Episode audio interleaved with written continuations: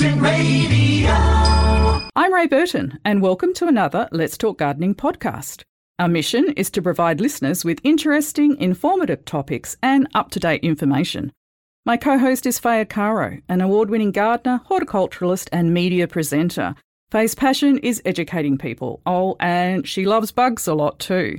My passion is simply beautiful, healthy gardens, and together each week we cover many great gardening subjects.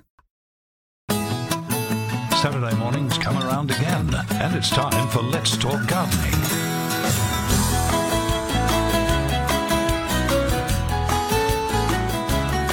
It is. And you're thinking, what's he doing on the air? Where's Faye? Where's Ray? Well, if you didn't hear it from Alan, if you weren't listening to the breakfast program this morning, then I will tell you where the good ladies are. They are both away and on very important duties too. Today is, in fact, uh, Ray's birthday. And I notice here that, um, in fact, Faye has written exactly how many days of birth she's had.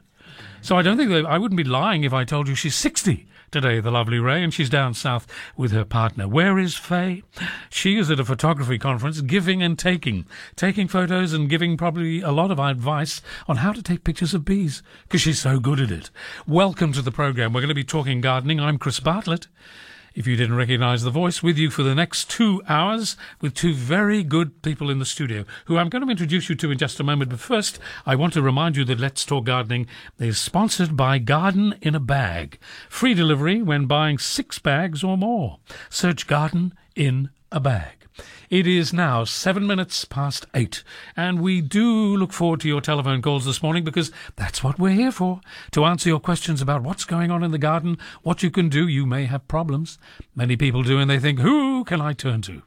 Well, you turn to Curtin FM on 94841927. You can send your emails to gardening at curtinfm.com.au. And if you like to text, because a lot of people do these days, 1300 927 101. I'll repeat all those details a little bit later on. Bev's in the producer's seat this morning. John is on the research desk. And I would like to introduce you now to my two very special hosts this morning, who I'm working with until 10. And I know you probably are well aware of them. If you've not heard them before, you'd be amazed at the amount of information and knowledge they have to impart to you this morning.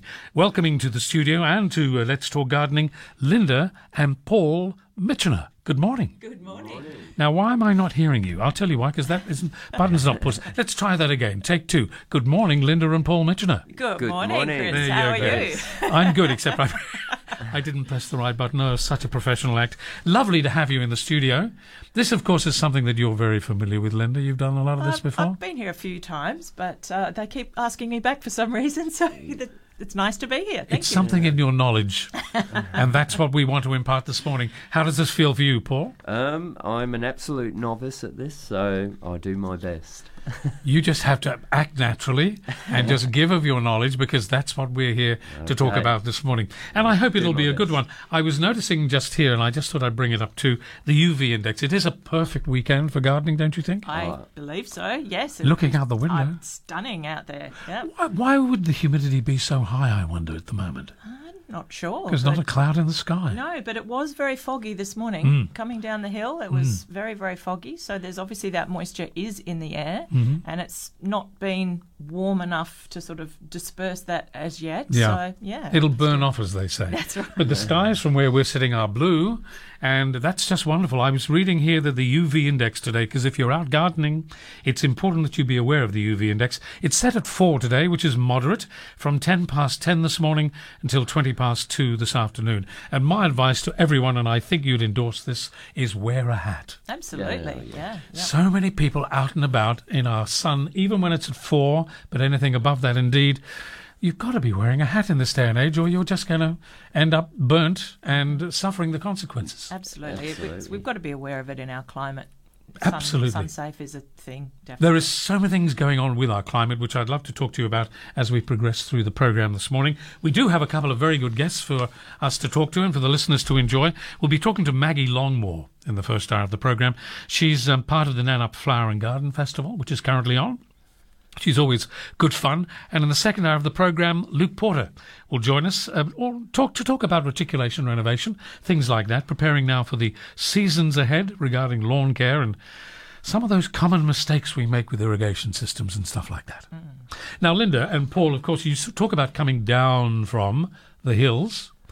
What do you do in the hills if nobody knows who Linda and Paul Mitchener are? Well, that's where we live. of course, yes. of course, by choice. yes, uh, yeah, and the business is based in Middle Swan, so just at the base of Toodyay Road, basically. So, yeah. Talk about the business. Well, uh, we've been going for a while now, and basically we specialise in making soil mixes. And, and Paul might be a novice on air, but he certainly is very good with dirt. He knows dirt. so, so, yeah, we've show been... me your hands. My fingernails yeah, yeah. are clean. I promise. Oh, wonderful. so, so basically, yeah, we specialise in making amendments, soil amendments, and soil mixes because for most of your listeners who live in Perth, uh, we have some of the worst soils in the world for growing. Mm-hmm. Uh, it has been acknowledged by the Ag Department, and uh, so to try and grow anything here, you need a bit of help. So we try and give help for that. And it's obviously successful because you've been doing this what since 2001. Yes, yeah, that's right. Yeah, 23 yeah. years. Mm, yeah, this mm, year. Mm-hmm. So. And i have got lots of questions for you if the if the listeners haven't, because I have a garden which I've been thoroughly enjoying for the last couple of years. And indeed, the soil down close to the coast is very sandy, but we're continually trying to recondition it. And you can never give enough love to your garden, can you? No, unfortunately, because that's the whole thing. Plants are a living creature, and like us, they they need to feed, and so you can't just you can't have one meal and that's it for life. And it's the same with your plants. It is a continual process, uh, and building the soil structure especially in the sandy coastal soil, mm. takes time because things break down and develop. But ultimately, the aim is to get it to a level where you're needing to do less and less every year to it because nature's wonderful. Nature will kick in when you are growing things that are happy in that spot. You build up the microbial population in the soil.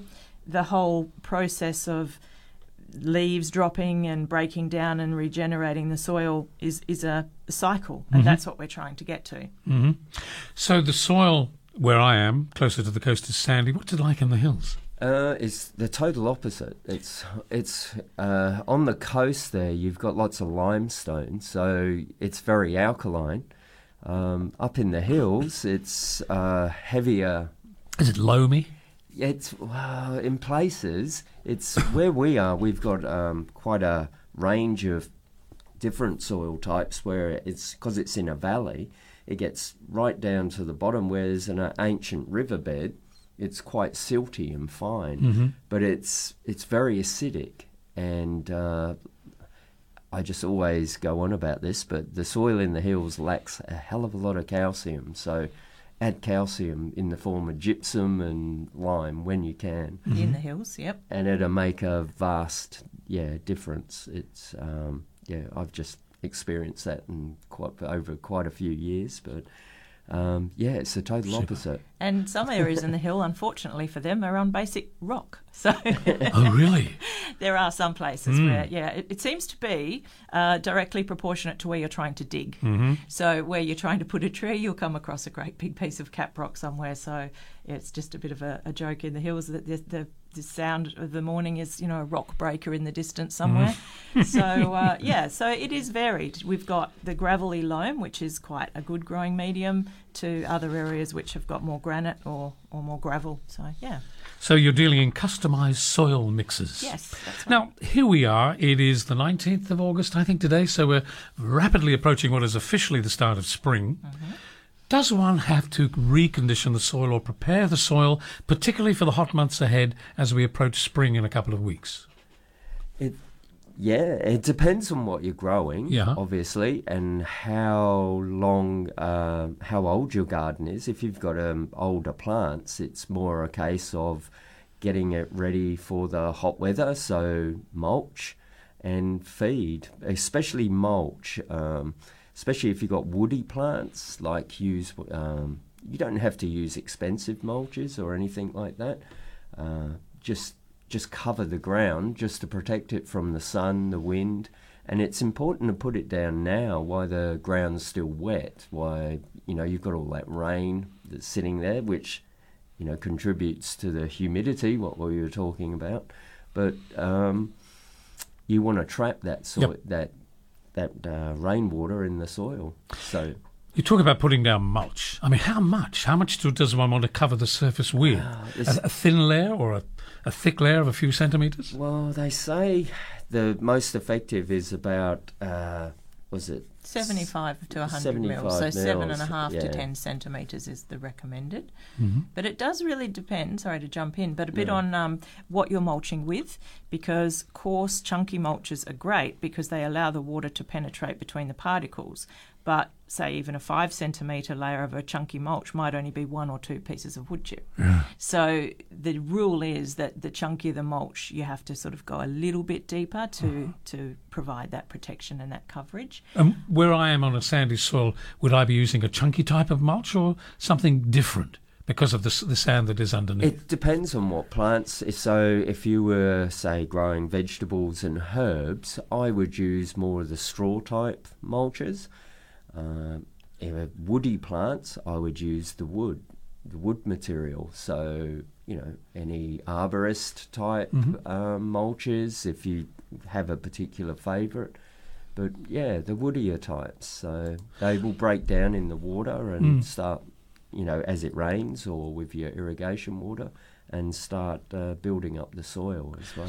My partner went out and bought some straw recently, saying we've got to cover the ground with it. Is that to protect the soil underneath and still allow the water from the uh, the water ring or from the rain we've had this past week and will become reticulation in a couple of weeks when the ban comes off? Is that to protect the soil beneath and also the plants around it? Absolutely, yeah. It's um, when we're using mulch, you're just really mimicking nature. So when you know you see trees uh, up in the hills, particularly, you have a particularly hot uh, stream of weather, say maybe for a week.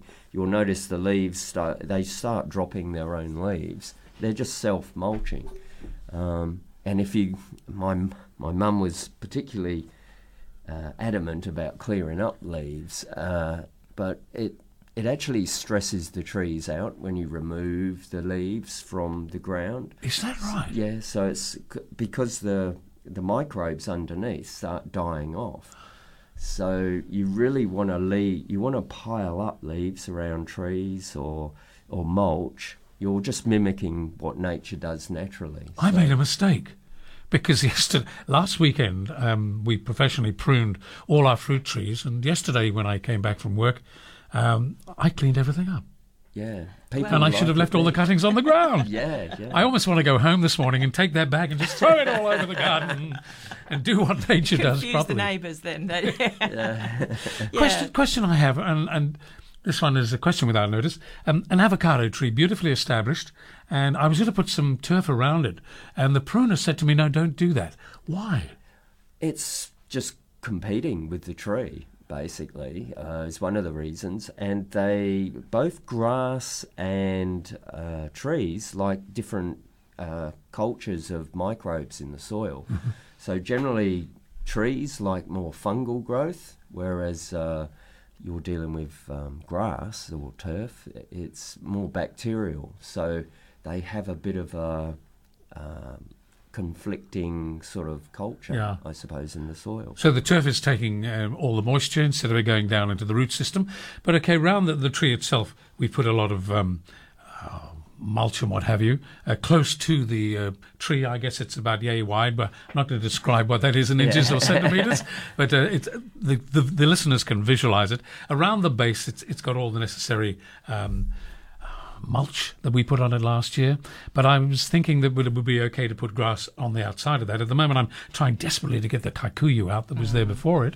But what would you say if I don't put down turf? What could I put around the avocado? Um, I I would use low growing woody shrubs, would be, as long as they can survive uh, being close to a tree.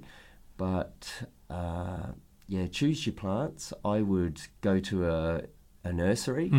Uh, often on Saturday mornings, you, will have. um there will be designers or landscape, yeah, landscape designers or gardeners usually working there.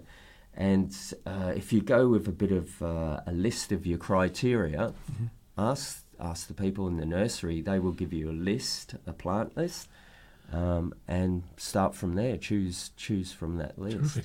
Thank you, Paul. You're listening to Paul Mitchener, and he's joined by Linda, his partner, who are the guests on Let's Talk Gardening this morning. I've got lots more questions if the listeners haven't, believe you me. But that's what we want to do is get started with the telephone calls. But our first guest, very, very shortly. You may be wondering what's going on. Yes, you are tuned to Curtin FM on 100.1 FM, and this is Let's Talk Gardening. Faye and Ray are having a week off, or a weekend off and one is having a birthday, the other is at a conference, and they said, Chris, would you step in and look after Linda and Paul? My pleasure, and it is lovely to have your company this morning and to have Linda and Paul here in the studio. Don't hesitate in getting your phone calls in if you have questions that either one of them or both can answer this morning. They are full bottles on everything to do with the garden, just like Faye and Ray, so things will be normal. All we need are your calls. But after the next break, we're going to talk to our first guest, who is Maggie Longmore. But we've before we do that, I should tell you it's um, 21 minutes past 8. Hi, I'm Scott from Helium Marketing. Your website has a purpose, whether it's for people to buy, call, or email, there is always an action you want your visitors to take. So, what does it mean when people just visit, leave, and do nothing? It means you have a conversion problem, and most businesses don't realise they have one. Want new inquiries to skyrocket? Find out what your conversion rate is and how we can fix it. Call 1 800 Helium to get started with a Marketing Essentials free trial. Station sponsor. Hi, I'm Chris Young, founder of CY Financial Advice. I started the firm specifically to help those who are close to retirement. It's a special time in people's lives and they need a specialist firm to help them. And the best way to help people is by delivering truly independent, unbiased advice. That's why all of the advisors at CY Financial Advice are certified independent.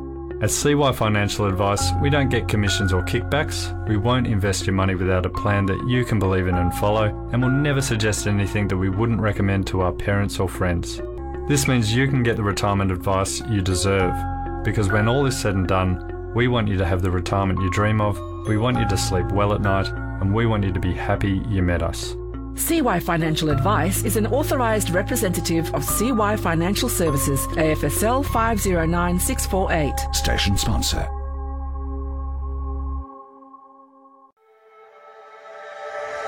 Are you interested in joining a research study? Curtin researchers are looking for people between the ages of 18 to 65 years to join a study testing a new weight management program led by dietitians. If you're in good health, have a smartphone, and are able to come to Curtin for four study visits, then visit www.chat2study.com.au. That's www.chat the number 2 study.com.au or call 0401 100 224 to check if you're eligible. Curtin Radio. Welcome back to Let's Talk Gardening. Chris Bartlett here, sitting in this morning, taking care of Linda and Paul uh, who are here to answer your calls. And I see Adrian from East Victoria Park is on the line. Adrian, we'll come to you shortly because we do have to interview our first guest this morning. So uh, we'll come back to your question about potting mix. Stay on the line, don't go too far away. But first, it's my pleasure at 23 minutes past eight to introduce to you Maggie Longmore, who's talking us live on the line from Nannup this morning. Good morning, Maggie. Good morning and well, hello to everybody. It's um, Chris here. You're talking also to Linda and Paul, who are in the studio. How's Dr. Bob? Oh, Dr. Bob's very well, thank you. He's right next door to me. He's listening to. What's he doing? Giving you coaching and and, and telling you how to do the job? No, no, no, no. no, he, he doesn't need to do that. Maggie, welcome to the program. What sort of a morning is it down in Nannup? Uh, it's actually beautiful. It's uh, there's a little bit of mist around, but there's no rain forecast, which is you know, and we're expecting the sun to come to be shining through um, soon. It's been really beautiful. The weather we've been very blessed, and I think this weekend is going to be another beautiful weekend, like it was last week, and has been through most of the week. when is um, life not beautiful in Nannup, Maggie? I know, I know, I know. well, the tulips are all out. They're looking stunning, and probably a lot of them are at that peak at the moment. You know, the in the boxes and the uh, beds and all the tubs around town. So they're looking really good. Yes, and we've got lots happening, of course. Um, Well, I, I, wanted to come to talk to you about that, but first I wanted you just to meet Paul and Linda, who are sitting here in the studio with me, uh, to talk yes. to you, as the listeners want to listen to you. But let's talk about the Nannup Garden Village uh, Festival, which is on at the moment. Yes. Go ahead. Tell me all about it because oh, it, it, it's on. It's on until the twenty seventh, and today's only the nineteenth. So you've still got twenty seventh. Um, to, uh, today we've got we've got actually got Hannah Moloney from Gardening Australia with us today. She was with us yesterday, um, so she's here again today. We've got Darren Thorpe as well. There's lots of things on for the for the next couple of days. we have got over hundred stalls here. We've got open gardens, open studios. We've got lots of um, talks, lots of free talks as well, lots of kids' activities. Um, we've got a beautiful display in the town hall called, called Ebb Floor, a Floral Journey. Now, this has been created by um, some artists, um, botanical artists and land artists, and I think if people walk in there, they'll be blown away. In fact, Costa saw it last weekend, and he described it as a world class installation. Wow! It's it's that yes. I mean, we've sort of over the last two or three years we've used, um, uh, you know, professional artists, mm-hmm. uh, botanical artists to do the displays, um, and local. We tried to stay local within the southwest, um, and we, I think this year we, we're trying to make sure it's different every year. And this year it tells the journey of the boat going down on the Blackwood River and everything, and it transitioned from the tulips to the woodlands sort of thing. That's the sort of theme of the thing. And the boat itself that has been built inside the town hall is very intricate and uh, it's it's really quite amazing to see if you stop and look at it and see the intricacy of the work and the flowers that have been put in it. So that's well worth a visit. I'm sure yeah. it is, Maggie, because every year the Nannup Festival just gets bigger and better. And bigger crowds this year, more than you expected? Um, they've been very good, and through the week has been very good too. Because obviously we the, like the town hall displays open through the week. Um, crafts open through the week. We've got um, a lot of the gardens and studios are through the week. Um, there's a, we've even got a few market market stalls that are, be, are here for the whole 16 days. Wow! Because this year we've increased our footprint and we've opened up a new area up the main street, which is called Plant Paradise, and we've got a um, a few stalls that are there for the whole 16 days. So even if you can't get here at the weekend, come through the week because the tulips are flowering, and this and some people actually wait because it's a lot quieter. Yes, you know? of course. Yeah. Um, yeah. I thought it would probably be very busy today. People may be driving down from the metro area or other parts of the southwest. Yeah. Today, today we know we've got lots of coaches coming in today. Uh-huh. so um, yes, we know today is going to be extremely, extremely busy, um, and we've got lots of tulips to sell too. The vol- uh, volunteers, well, actually, me and Bob were two of the volunteers. We planted um, we've planted about I think three thousand pots of tulips to sell. Wow. Um, yeah, as well as all the barrels and everything that we did. So between us, um, the Shire and the Garden Village volunteers, I think we planted about twenty five thousand tulips. That's a labour um, of love. Yeah, it is a labour of love. and then so, that's wonderful. Tell me about the workshops. What workshops have you got on this weekend, Maggie? Well, uh, on this weekend we've got actually the gardener and the chef Darren is cooking with a local chef from Bridgetown. Um, we've got a got a, a fungi workshop where from uh, and we've got a no waste cooking workshop. Um, some of the free stuff is uh, orchids, seed saving, um, connecting children to nature. Believe it or not, wonderful. Um, uh, build a wicking bed with Darren Thorpe.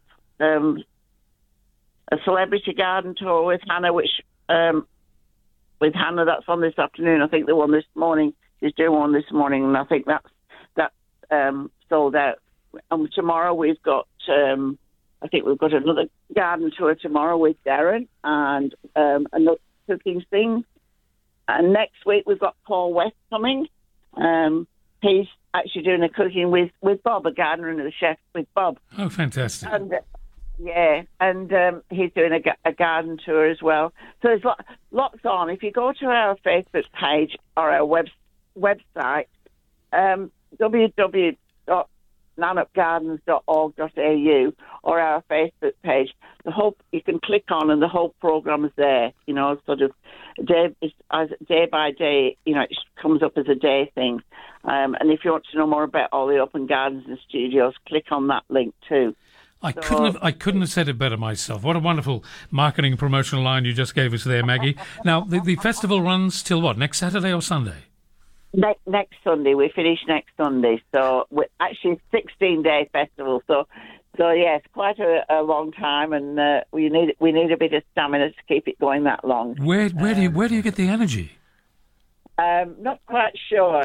I mean, we, it's sort of the longer format came out of COVID, where we, we managed to keep the the festival growing going all through COVID with a very long format, just trying to not a lot of workshops and things, but trying to bring people into town to see the tulips and you know some of the and yeah, we, and we've got a a very dedicated.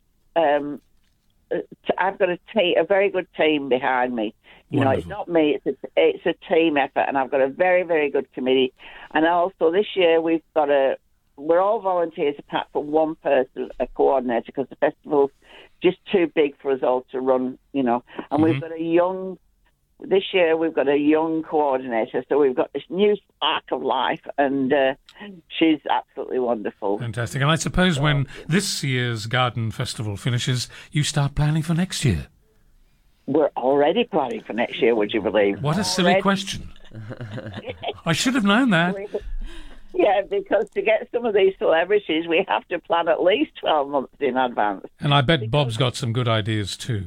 Before I let you go, Linda, did you have any questions? I just wanted to say to Maggie that you guys down there with the festival do a brilliant, brilliant job, uh, promotes gardening in general, and it's multifaceted what you're doing. There's something for everybody, young and There's old. And yes. uh, yeah, uh, congratulations on another successful festival, and, and I hope that the next week runs really, really well for you. Oh, thank you so much. Yes, we're uh, we we'll just well, I think we're all passionate about showing, you know, gardening and and showing off Nannup and what we've got here, and you know, sharing our our love of gardening with the rest of the community. You know, I mean, and me- how mentally and physically it is good for everybody. You know, mm-hmm. I mean, yeah, it sure is. You've, so, you've yes. I've become a disciple of gardening in, in my the latter part of my life, I would suggest to you, but it's the most wonderfully rewarding thing to do. And I imagine seeing a successful uh, garden festival like yours come to conclusion with so many people exhausted, but nevertheless having enjoyed themselves immensely, is what it's all about. You wouldn't do this for any other reason, Maggie. No, no, that's exactly the reason I keep doing it and why Bob keeps doing it because we love the challenge of getting and we like meeting people. We like sharing. Yeah, we and we like sharing our love of gardening and our and our garden with people. We, Bob did a, a, workshop in in our garden yesterday on forest forest therapy. Uh-huh. You know, and and we and they we Bob took them on a wander through our property. You know, to feel and hug the trees and just connect with nature, and it was just wonderful. You know, mm-hmm. I can imagine it yeah, tomorrow morning he's doing wilding with children. So he's going to, yeah, he's going to uh, on our property again, and he's yeah going to. get kids get kids back into nature and doing you know. Mm, absolutely. That's the way to do it. Start them young. Maggie thank you very much for giving us some of your precious time this morning. We'll let you and bob get back to it and enjoying the wonderful weather and all the wonderful people coming to Nannup this weekend for the flower and garden festival. But you're on until next sunday. People are still welcome yes. to come and they can find out more at Nannup Gardens one word yes. dot org yes, dot au that's that's correct. And thanks thanks heaps for having, uh, oh. uh, you know, letting us talk about Nannup. Oh, it's a pleasure. Always a pleasure. Compliments to Dr. Bob. Talk again soon. Bye, Maggie. Bye. Bye. Bye. Bye. Bye. 26 minutes to nine. Wonderful, wonderful opportunity there to talk uh, to our good friends in Nannup. Um, not only Maggie, but Dr. Bob sitting in the background there giving notes. Sounds terrific. I'd love to be there. Nannup is such a beautiful, beautiful town. It really is. It's it's in it's in a lovely spot, and they go to so much trouble to present the tulips, uh, you know, and everything. And the bakery is brilliant as well. So what other reason do you need to visit, really? what a distraction that is. Let's talk to Adrian in uh, East Victoria Park. Adrian, you've been very patient this morning. Thank you for uh, waiting on. How can we help? Linda and Paul are listening. Oh, hi there. Hi. Uh, I've got uh, some potted plants out the front uh, that have been in pots or hanging baskets, I should say, in those coir old uh, Oh, yeah. coconut grass baskets for about three or four years. And I was down the, uh, the gardening centre, and uh, the last there told me that I should be replacing the soil because uh, the plants use up all the soil, even though I've been fertilising. And I didn't know if she was trying to sell me an extra bag of potting mix or whether or not uh, what she was telling me was true. Well, Adrian, what are your plants telling you? Well, they're still alive, which is uh, fairly impressive for my level of skill. because I usually say that to people is is the plant health is the measure. Uh, yes, nutrients do get used up in soil, and potting mix can tend to be a problem if the organics break down and all you're left with is the mineral content because it can slump and you don't have as much air in the soil. Um, however, it does depend on what you have been adding. If you've been topping it up with a bit of mulch and a bit of compost, that will replenish some of those organics. Uh, and, and it really would come down to what the plants are telling you. You could potentially almost do a bit of a half and half. It's a bit of effort to carefully sort of get the basket down and dig around the plant and replenish it, but it would give it a bit of a new lease on life. What are your thoughts, Paul? Yeah, um, it's something that can, if you can use a material that lasts longer, uh, that's going to sort of prolong it so you don't have to change it so often.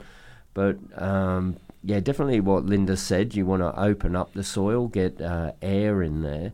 Often, um, often uh, it's going to depend on the plants, obviously, but I would probably go for uh, a, you know, change the potting mix, just change it over. And um, I like, I always go on about this, but I really love biochar in those situations because it won't break down any further. Yes, true. And it'll keep absorbing okay. fertili- fertilizer over time. Yeah. And Is there a particular, uh, you said compost or mulch, Linda? Is- Do you have any recommendations? Because normally I just buy a bag of potting mix, and that's the level of my knowledge. Look, uh, I mean, you know, I I would say that you get what you pay for. Some of the really cheap potting mixes have got lots of wood chip and big barky things, and and they're going to break down quickly and not provide a lot of nutrients to your plants. So go for a, a good potting mix, uh, and you don't necessarily have to replace the whole thing. Uh, As I said, it really depends on what the plants are looking like. If they're growing really, really well, don't fix what isn't broken, I guess. You can certainly continue a regime of fertilising and putting some mulch on top of the basket. But if you think that the plants are a little stunted or they're not flowering or not doing so well, it might be worth taking the basket down and sort of knocking the plant around the sides and getting a bit of bit of fresh soil in there, even if it's not the whole thing you're replacing. So it's not it's not Wonderful. thing. Thank you do. very much for the advice. It's a pleasure. Lovely to have you on the program, Adrian, and thank you for being so patient and waiting. Have a good day. And you. Uh, Bye. What a cheery fellow. It wasn't he? And we like more of those sort of calls. We like all our calls and our callers. And now is the right time to call if you've got questions for Paul and Linda Mitchener, who are sitting in this week with me, Chris Bartlett here, while Faye and Ray have a week off for their own personal reasons. But the gardening never stops. The weather continues and the seasons are changing rapidly. You can feel it, can you not? Absolutely. Absolutely. We should talk more about that. I mean, how to prepare for what's ahead. And we hear about climate change and things getting hotter and how we can look after whatever we have in the garden in the months ahead. We've come through quite a uh, rainy uh, period. This um, we can't be. We, we can't criticise or we can't be disappointed with the amount of rain we've had. But I'm just looking here at the Perth rainfall chart, and for this month alone so far, we've had 72.4 mils. The average for the month would be 123.8, so we'll say 124. And we're, what, 19 days in? We've got um, 20, 10 days to go or more. And it's looking very tight. I mean, if you double that number and, and the rain does continue, yes, we'll make it. But the things seem to be petering off. Yeah. Uh, traditionally, I think August was our is it our rainiest month. I, I'm really isn't sure. Well, Chris has got the chart in front of him. Well, it says here this year, the year to date, um, we've had 535.2 mils, and uh, the average is 570. Okay. So we're th- about 35 mils down on uh, the average per year so far, and this month again it's uh, we're about 50 mils short. But I get the feeling that the weather is changing and the rain may have passed. Who knows? Yes, Yeah, it that's is. You know, the weather forecaster says, well, it looks like it's going to be a fine week. And two days later, you see the radar and there's a massive front coming in off the Indian Ocean. We should right. be so lucky Yeah. because you never can get enough rain, can you? No, definitely not. Do you know one of the best things I've got in my garden is a water tank? Yeah, right. Okay. Have you got that? Yes, Yeah. well, we live on tank. We don't have mains Ah. water where we are, so we're very, very aware of rainfall. Yeah. It is a wonderful thing to be able to go and use that. Not only drink it, which I enjoy once it's been filtered, but to put it back onto the garden. And you think of all the amounts of uh, litres we use from the main supply when you could be using something if you invested in a decent size tank. Absolutely, yeah. Of course, if you've got a garden that's big enough to hold a tank. That's right. It's So many houses today don't have gardens. Yes. Isn't it disappointing? It, it is really because I think it comes down to that connection with nature that Maggie was talking about and introducing children to nature. That Yes. it's it's very a human need to have nature around us, and uh, there's so many studies that are done on the benefits for communities and things just having that you know access to green space. And if it's not in your own backyard, it, it there needs to be plenty of it available for the community. Yeah, and the other thing is, I mean, when I was a child, I'm sure the same with you, we used to climb trees, mm. That's whether they were in the back garden or the local park. And swim in the river Yes. and things like that. Oh, yeah. life was good. And even if you fell out of the tree, and I did a few times, one time I fell out of the tree and I was unconscious for two days. But that's another story. life hasn't been the same lot, since. doesn't? Yeah. life hasn't been the same. But nevertheless, I mean, kids don't know about climbing trees or what have you anymore because they don't have the same sort of environment that we enjoyed when we were young, which is such a shame. It is, and I saw a statistic about that very thing recently. I wish I could remember the exact number, but it was really frightening in that it was like the majority of kids grow up never having climbed a tree, which Yeah. I find shocking, but Yeah. it's it's true. It is. Time is uh, creeping up on us. It is now, uh, gosh, uh, 18 minutes to 9, and Liz is on the line, but we're going to come back to Liz's call in just a moment. Curtin Radio. And the time, he said, looking at the clock, is 16 minutes to 9, and Liz from Padbury is on the phone, wants to talk about hibiscus. Good morning, Liz. You're talking to uh, Paul and Linda. Morning. Hi Morning. guys. Hi Morning, guys. Liz. Um, yes, I have a be- well, I had a beautiful hibiscus in the corner garden. It was a burgundy colour, beautiful. Um, but over the last few weeks, there's something. I'm not sure whether it's a herd of elephants or what, but there is something out there at night eating it and stripping it. They send my dogs absolutely spare, um, but it's it's they chew the bark, almost chew almost chew the bark and then snap it off, snap off all the bits. And I've got all these little wood shavings under the tree that they make it, well, just lots and lots of wood shavings. Yeah, it's oh, it's frustrating because my dogs just want to eat them and I, I can't see them. It- I've been out there with torches. It's going to be possums or rats. I'm sorry. That that's what it would be. It'd be a creature It'd be like rat. that. Yeah. And I yeah. suspect It'll it's be rats. rats. The, ne- the lady at the back, the lady at the back feeding the bloody rat. Oh, It'll dear. be rats. You, t- you tell him, Liz. She's got a compost out there Oh, that's dear. totally uncovered, full of vegetable scraps. Look, yeah. uh, well, you think that'd actually be be be be more uh, uh, attractive Yeah, you than your it'd be more hibiscus. But but things do love Yeah. hibiscus because we've got them growing in our yard at work, and we've the the people who own the block next door often have goats and things there, and they love hibiscus leaves. Yeah. So they, Yeah. Everything so loves it. everything they are, I believe, even humanly edible. But don't please don't Oh, please no, don't quote me on that. Do you, do you think it? Do you think it would come back Yes. if I was to give it a pretty severe because it's years old. It's it's very very old. Um, so if I was to give it a good pruning, um, do you think it would come back? I do think it should come back, but the trouble is you're going to need to try and do something about your rats, like a program of, of trapping. And I don't like to suggest baiting, but sometimes it comes down to it. And if you are going to Mm. Bait, I've got two dogs. but if you, Yeah. you can you can look into options of things that you can like uh, wire because they'll be coming over the fence. They'll they'll be coming running along the top of the fence and probably sending your dogs off. So if you can figure Yeah, out a way to yeah. wire something to the top of the fence that your dogs can't get to, or something in the hibiscus that the dogs can't get to, then that's what you Yeah. need to do. And anybody out there who does have rat problems because they are a menace in the city and it's been a very bad year for them, please look for the ones that have less secondary uh, poisoning impact. So if any native owl Yeah. comes across, there's a several brands out there now. One of them is called Racumin, but please do find those particular baits to use because it's much much safer. Oh, I'm sitting outside Bunnings now, so I might go and look for some. Good on you. Good luck. Good luck, Liz.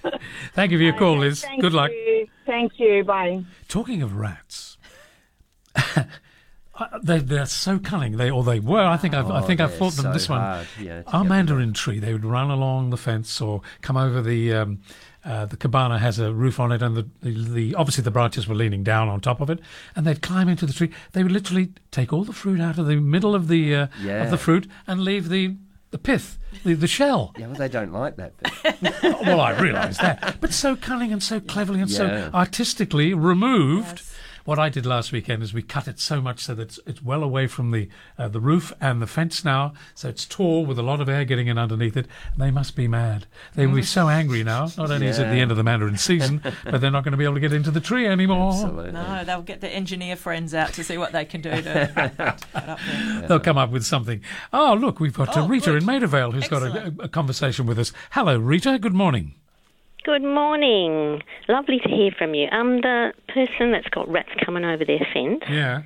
Um, there is a technique to um, treat the fence, the top of the fence, because they do run along the top of the fence, and rats hate um, things that smell really strongly, and in particular, they hate a particular spray um, disinfectant that comes in generally a green uh, tin, and it's got the it starts the in the name. There's I don't want to give the full name because I know you can't promote it Thank you. but it's something like um, valleys and um, and it's got the number twenty in it. Oh, yeah, it's that one. Yeah, yeah. Okay, oh, I'm, I'm so with you. Just spray along the top of the fence line with that, especially one that's got like a citrusy smell. Um, and just test in a small area to make sure it's not going to discolour your fence because Mm-hmm. if it's a metal fence, it may do. But yeah, just spray along the top. They hate the smell and they'll just not go there. Yes, as I remember, they're talking of that product. There's a country singer, wasn't there, whose name was Campbell, whose first name was something. Yeah, I think we're on the same page. That's a very good hint. Thank you very much for that, Rita. Okay. All right. Well, take care and have a lovely week. And you have a lovely weekend too, out there in the sunshine, hopefully in your garden, but not spraying too much of that product around. hopefully you won't need to. It is 11 minutes to 9. We're going to take a break. We're going to come back with a giveaway for you and look forward to more of your calls on 9484 1927. Or if you can't wait on the line, send us an email to gardening at Curtin Radio. Let's talk gardening. Chris Bartlett here with Linda and Paul Mitchener, who are sitting in this week for Faye and Ray, who are both away on other duties and having a wonderful time. Hope you're having a, a wonderful weekend too. We're here to take your calls and business as usual on uh, Let's Talk Gardening here on Curtin FM. 94841927. Just wanted to uh, give you a quick preview of what's coming up in the second hour. Our guest will be Luke Porter from uh, Reticulation Renovation. If you are preparing now for the season ahead, not just spring but particularly summer, you probably want to know how to take care of your lawn. There are many mistakes that people make, and so he will be able to put you straight in our interview with Paul and Linda a little bit later in the second hour of the program to things to do with your irrigation system. Now, before we go to Keith in Mandurah, who's got a very interesting question, come to that topic in a moment. I want to uh, open up the lines to you to give you a quick opportunity to win a $75 gift voucher to go shopping with the compliments of Kerry at Bigga Trees and Pickering Brook. Now, you've heard about Bigga Trees on this program before. WA's leading frangie supplier, also specializing in ornamental and fruit trees. And given the time of the year and the huge selection of ornamentals and fruit trees, they are in magnificent abundance at the moment. So Bigga Trees has a huge range of plants at one of their nicest nurseries in Perth, with exciting new stocks arriving each and every week to meet your needs and your demands, including those, of course, harder to find trees and plants. They deliver throughout the metro area, and you can learn more about them on Bigga Trees, B I G G A, trees www.treetree.com.au uh, for great online options. Check out their Facebook page too for updates. Treat yourself to a stroll through the Bigga Trees nursery very soon. You won't regret it. So here is the question for somebody who is going to walk away with a $75 gift voucher this morning. The question is based around a 1964 song by The Searchers, who sang, Shoo-wee, you hurt me like a... Like a what? Shoo-wee, you hurt me like a... You need to give me the end to that line, okay? On 94841927, right now, we're waiting for your calls, and we, you will uh, win yourself a $75 gift voucher for being very clever in answering that question. Meanwhile, Linda and Paul and I are sitting here in the studio. Keith is in Mandurah. Good morning, Keith. Good morning. How can we help you, sir? Well, I've got an Arabica coffee tree that I have had for a couple of months now, and I've put it in a big, large pot. I don't want it to grow too big, but I'm finding that the leaves, a lot of the leaves are going brown at the tip and dropping off. I'm, I don't really know how to look after it, so I was sort of looking for some info. Oh, okay. Um, generally, Keith, uh, coffee trees are semi-tropical or Yes. tropical, so it's probably not loving the weather at the moment, where it's quite cool, uh, quite cold, I suppose. Um, that's going to be one of the biggest issues. It's actually on my closed-in patio. Well, it's closed in with uh, blinds, and it gets all the morning sun and afternoon sun. Um, so it's it's not really open to the full extremes of the cold, but yeah, it's pretty cool up down in Mandurah at the moment. Where, where, what area did you buy it from, Keith? Like, uh, not the nursery, but what? Where was the nursery? Was it in? Uh, Was in Guildford. Okay. Yep. okay. Uh, well, uh, hopefully they would have been able to provide you with some growing information, but I, I think Paul's probably right in that it won't be loving the cold. It will be taking a while to sort of settle in and adjust to its new environment and um, potentially new soil. Um, if the the leaves, the tips are turning brown, are they kind of soft and bendy, or are they going stiff and crunchy? The tips of the leaves. Dry. Sorry, they're they dry. Um, no, I'm just heading towards it now. I was sitting out in the sun trying to enjoy the first. um, right, I'm in the patio. They're um, no, no, they're soft. They're soft. Okay. Yeah. So, um, how much are you watering it? Have you been maybe giving it a little more than it needs? Uh, sometimes soft tips can be an overwatering issue, and uh, it does depend. Hopefully, it's not any sort of fungal dramas. I'm assuming you put it in potting mix.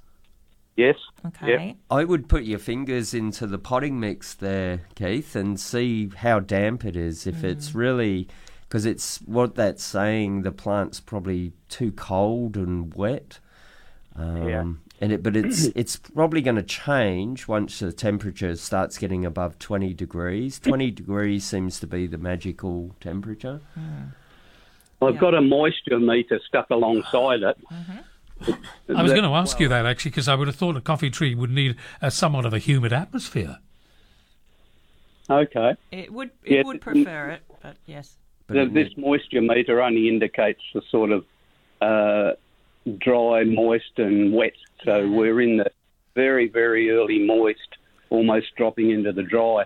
But it, I just thought it might be semi-deciduous or something like that. Um, I don't believe they are in their na- in their natural environment, but if you're trying to grow something that is slightly out of its normal climatic zone, then sometimes Yep. things can do that, and that they will distress a little, which is why they can have you know yellowing or, or drop leaves and things like that. But I, I do hope it will pick up once the weather gets a bit warmer. Um, certainly don't fertilise it now. It won't won't respond well to that. Um, if it's in new soil, you want you shouldn't need to be giving it anything for some time. Um, and I usually say to people, some of the best moisture meters you have are literally on the ends of your hands. So ha- do a bit of exploration and stick your fingers in the dirt and see. Because uh, my suspicion is maybe at this time of year you could be keeping it a bit damp. But it, it might also just be adapting to the new situation that you've put it in, Keith. So it might, you know, because it's been taken from Guildford. So it's acclimatising. Yes, really? Yeah. yes, Uh-huh. So that's often you just need to give it time. Uh, don't There's quite a overwater it. new growth on it. Well, that's a good There's sign. quite a bit of new growth Yeah. on it. And there's about, oh, I think there's 14 berries on it now. Okay. But, uh, That's a cuppa. then I've got to learn how to do it. But Yeah. it could be just stressing out though. Plants often fruit sure. and flower just because they're stressing out. So I would Right. take that as an indication it just needs to adapt to its new situation. So the more sunlight, the better. I would say so, and if you can get it up against uh, a brick wall or something like that, where it's got a bit of radiant warmth, might help out as well. In the morning, the uh, the blinds on my patio are black, and I've just got my hand on them now, and they're hot. Nice. So I could put it real close to there. Yep. Then slide it around. It's on wheels, so I'll slide it around to the sun in the afternoon. Oh, perfect. All right. Problem solved. Well done, Keith. Yes. Thank you very much for your call. Have a great weekend. That's Keith in Mandurah. Going to Frank in Forestfield in just a moment, but we do have a winner for our $75 gift voucher. The question was, in 64, the search is saying, Shooey, you heard me like a bumblebee, said Kay in Thornlie. And Kay, you will be receiving that voucher from us in the very near future. Thanks to everybody who called in. Let's have a quick chat to uh, Frank in Forestfield before we go to the news. Wants to talk about rats. Morning, Frank. Oh, good morning, guys. Listen, uh, that's uh, that's my favourite subject, rats. uh, I started to keep birds many years ago, and I got birds again here in Forestfield, and uh, I attract rats like a magnet attracts iron filings. and uh, I'm fed up with it. Uh, not only do you get rats, but you get mice too when you keep birds because of the seed. You know all Yep. about keeping birds and and the seeds. Now I'm a bit annoyed with the uh, the local shires because when you get your rates, you never get uh, any notification paperwork's about people uh, people have to buy baits. Uh, the best thing to do with rats is not to spray the fence or anything like, anything like that. Uh, the smells they don't like. The best thing to do with rats is to feed them.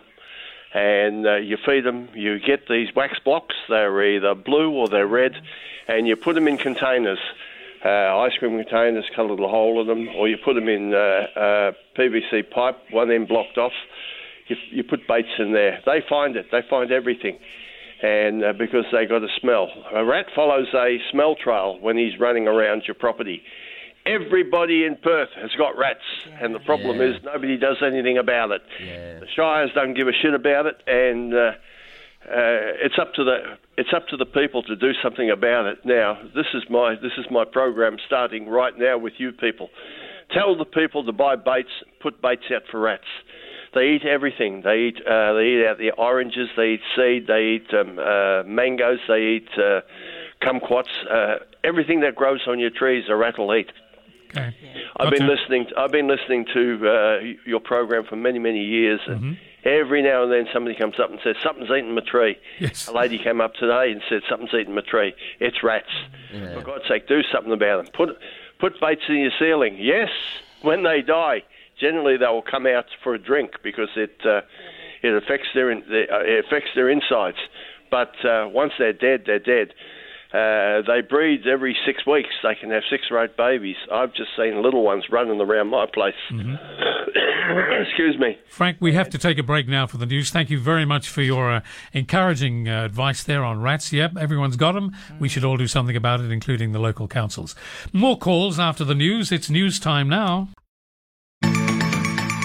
Well, What a perfect weekend for gardening. We say that every Saturday morning, actually, but some weeks uh, it's truer than others. And when you look out of the window, as we said one hour ago, Linda and Paul, it looks just stunning, doesn't it?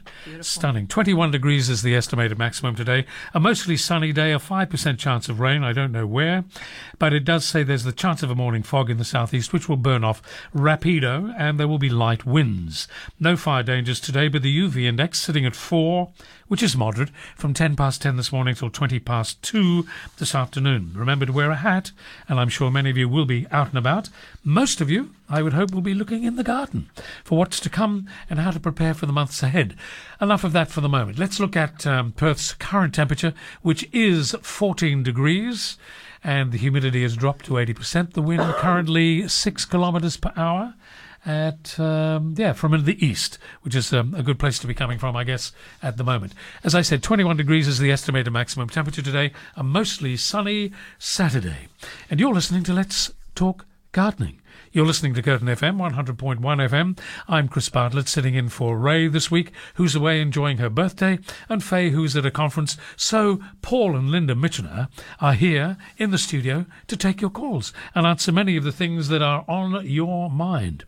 We will come back to your calls, but I do want to next introduce our second guest of the morning, who is Luke Porter from Retic Renovations, lawn and reticulation specialists. And if you're preparing for the seasons ahead, not quite knowing how radical the weather is going to be. In regard to lawn care, you may be making some mistakes when it comes to your irrigation system, so it's the right time to be doing something about it, and the right person to talk to is Luke Porter. Good morning, Luke.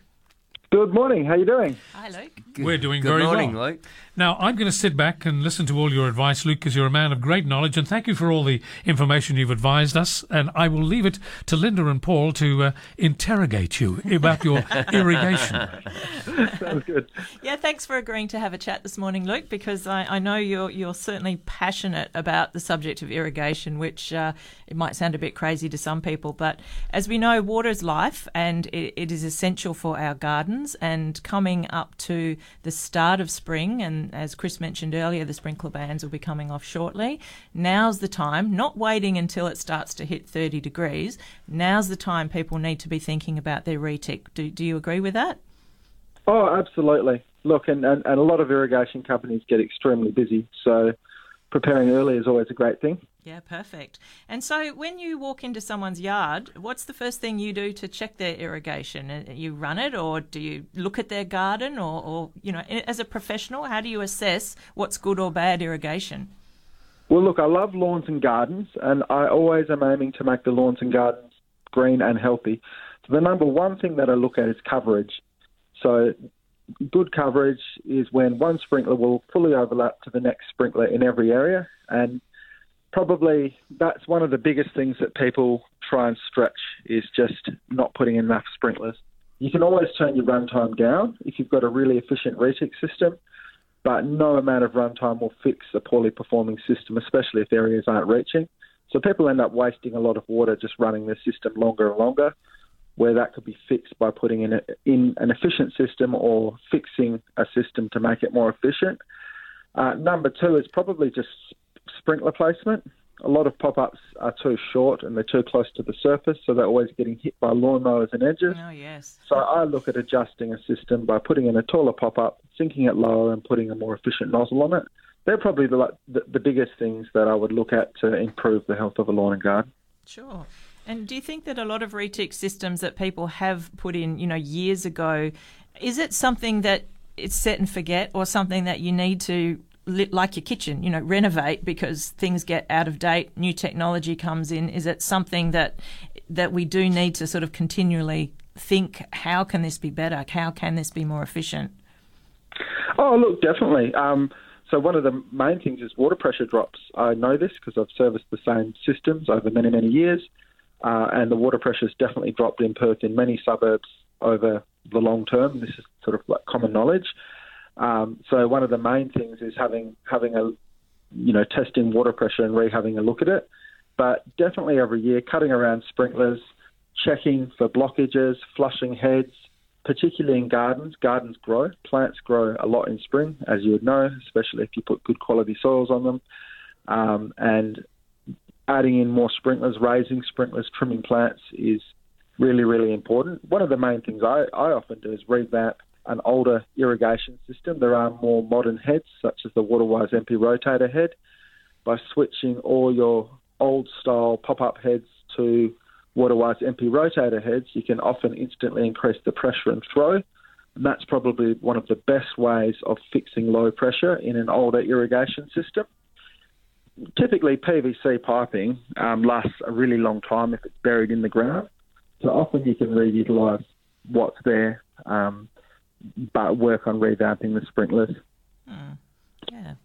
There's a lot to it, really, isn't there? Just so much to think on. about. yeah. Absolutely. And I mean, look, just one of the main things that, that I find is that uh, you're far better off putting in additional solenoids. If you're setting up a new system, um, people often they just don't put enough solenoids in, and so you end up with low water pressure a few years down the track. And in an established landscape, particularly if you've concreted around a house um, or you've got a really nice garden in, digging everything up again can be very painful. Um, it's, you're far better off adding in a couple of extra solenoids. So what I always do is, if I could get away with six solenoids, I put ten in. Some people Wow. think that's excessive, but I believe in having a margin of safety. And once people start subdividing or adding extra houses into a suburb, you often can lose water pressure. And digging up an established garden can be very expensive and painful. Yeah, true. I guess it's the, the old adage, isn't it? Do it right the first time around if you can. Definitely. I was Yeah. looking here at your questions on uh, and ideas on saving water, uh, Luke, and you mentioned um, improving the soil using quality soil mixes and mulch. Oh, absolutely. Look, that's one of the biggest things. Mulch and soil, and particularly mulch. Um, people often put good soil in. I use, as everyone knows, on, on my social media, I use the Green Life Soil Company soils predominantly and their mulches just because of the quality um, and the results that I get in gardens. Um, but you often see a nice garden, even with good soil, but no mulch. And I always put at least five to ten centimetres of mulch. And not all mulches are equal. So having a, a mulch that will improve the, the quality of the soil, in my opinion, is really important. Some mulches um, don't do that, and they also can become hard and not let water through. And that's one of the biggest things that people can do. Use a good quality wetter soil, put a good quality mulch, plan the garden really well. So trees and other um, plants can provide shade and, and help in a garden as well. So choosing the right plants is really important. And then, um, you know, using using good quality water-wise irrigation. Um, also, just planning the water requirements of the plants. Yes, some definitely. trees don't need water once they get established, and some trees you need to water around the drip line of a tree, like a fruit tree. One of the common mistakes I see people make with fruit trees is just putting a dripper at the base of the tree instead of realizing that a lot of fruit trees have spreading roots. Uh-huh. So you actually need to water water and fertilize and improve the soil around the drip line of the, the whole tree to get good results. Luke, a a question for you, um, without notice. Um, I bought the house that we currently have about two years ago. It had a, a reticulation system in it. When you talked about pop ups and how inefficient they are, and whether I'm getting the right amount of pressure front and back garden, I also know that it used to run off a bore. I'm really not quite sure that I'm getting the best from it. Should I be calling somebody like you? Is that an, a, re- a redundant question? Oh, look, absolutely. If you don't have time to go on YouTube and research it, there is plenty of information on YouTube, um, definitely number one, doing a pressure test. Bores and mains have different pressure, and so when people switch from one to the other, you often will get a result that's less than satisfactory unless it's been set up properly from the start. Uh, but a pressure test is one of the best things that you can do, and then you get the performance chart of the sprinklers. For example, if you look at Hunter's MP Rotator and Google um, and, and look at their performance chart, you'll be able to get a chart that comes up online that says this nozzle at this distance uses this much water and operates at this kPa. So doing a proper pressure test and then counting up the nozzles that you have to see whether they work efficiently, because a lot of nozzles, um, for example, the MP rotator to throw from from four and a half to six meters, that extra one and a half meters, it needs substantially higher pressure, and often a main system doesn't have that. So I often set MP rotators out at five meters rather than six meters, just to make sure that they're overlapping properly. But you're the right person to do the pressure test, aren't you, Luke? Sorry, what was that? Uh, you're the right person to do the pressure test. Oh, absolutely. I mean, you, uh, you, it's not something I can do myself, is it? Uh, not unless you've got the knowledge and time to do it. No. That's what I was driving at. And Luke, with um, bores, do you uh, notice a problem? Because I, I have a bore up in the hills, and towards the end of summer, we tend to get a lot of uh, well salt that's showing up. Um, do you do you have problems like uh, do you notice problems in different suburbs where if people have got bores they have uh, a bigger salt problem? Does that is that an issue? Do you notice? Look, I'm very experienced working on bore systems. I don't actually install bores, so um, on, the installation side of things, that's not my area of expertise. But um, it is very common for bores to dry up and to run into systems, um, run into problems like what you've described. I know often in the hills, like I'm in, up in Lesmurdy, um, people will draw the water out slowly with a small pump, fill up a holding tank, and then pump from that holding tank. Because if you draw the water out of the ground too quickly, you can end up with problems like what you've described. Um, but um, I'm definitely experienced with operating the system from the bore itself, not as much from the installation. Yeah, okay. Well, you, you're up in Les Lesmurdy, and I definitely think you'd ought to come and have a look at my system. I'm down in Spearwood. Would you be interested? Oh, absolutely. Yeah, I've, I've, I've got a map on my website Mhm. on the contact us page, and that's Spearwood's definitely uh, within within my target range. We'll be talking. now we know the, the, the, the, the climate is changing it unpredictably. Any particular outstanding tips that you would give us for the uh, seasons ahead? We're running into spring in um, a couple of weeks' time, and then who knows what the uh, coming months of summer are going to be providing in terms of heat. How would we prepare best? Um, look, I think um, number one, if if you're installing a new garden, um, in, in, or or even renovating an existing garden to prepare for um, that sort of thing, I would definitely engage a really good horticulturalist or good garden designer that understands plants, because a good garden designer will be able to visualise what that garden will look like in the future, rather than just planting plants that look good now and they will be able to understand plants that are more water more water resistant um, and that are going to do better in a hotter climate. Definitely, sometimes less is more. Like trees can provide, you know, wonderful shade and size as well, and um, you can put benches, paving, and other things underneath trees and still get a really green effect without using as much water. Um, and I think proper planning is is probably the number one thing. Obviously, improving soil health, mulching, um, having a, a decent irrigation water-wise system is, is really good as well. So things like subsurface drip line, water underneath the soil, and you get a lot less evaporation. Yeah. Those sort of things um, can help. So there's definitely lots and lots to think about. I told you he was passionate about about pipes. Thank and we you. have Luke. and we have to do everything we can to save water. We do. but use it efficiently. Absolutely. And those t- particular heads you were talking about fascinate me. We'll we'll be talking some more about that, Luke. Thank you very much. Oh, no problem. It's my pleasure. Thanks, Luke. It's Thanks, been yeah, interesting. Cheers. Have a good weekend. That's Luke Porter, our guest this morning in the programme from Rick R- Retic Re- Renovation.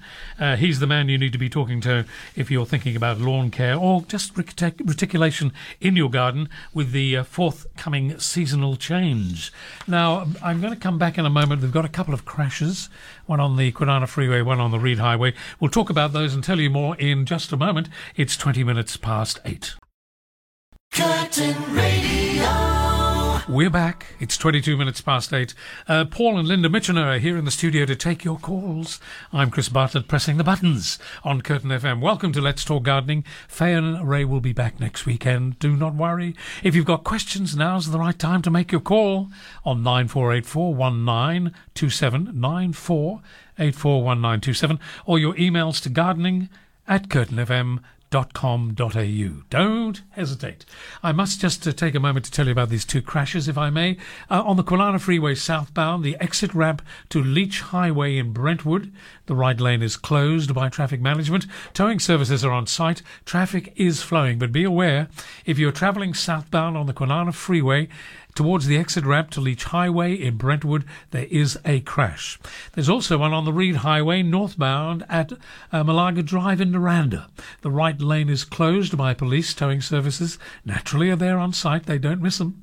And uh, the traffic is heavy in that area. So please, a little bit of patience, a bit of self-control. You'll get there all in good time. The weather's beautiful. Enjoy it.